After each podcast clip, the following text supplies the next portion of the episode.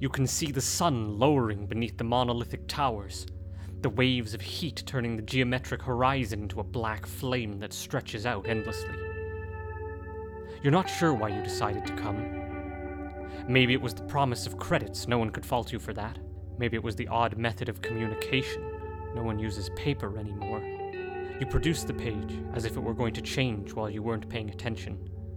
You have been chosen, it reads. I have a job for you. I have credits for you. I have a secret for you. Be warned, this is not for the faint of heart or the weak of stomach. The Entropy Machine, a Call of Cthulhu podcast.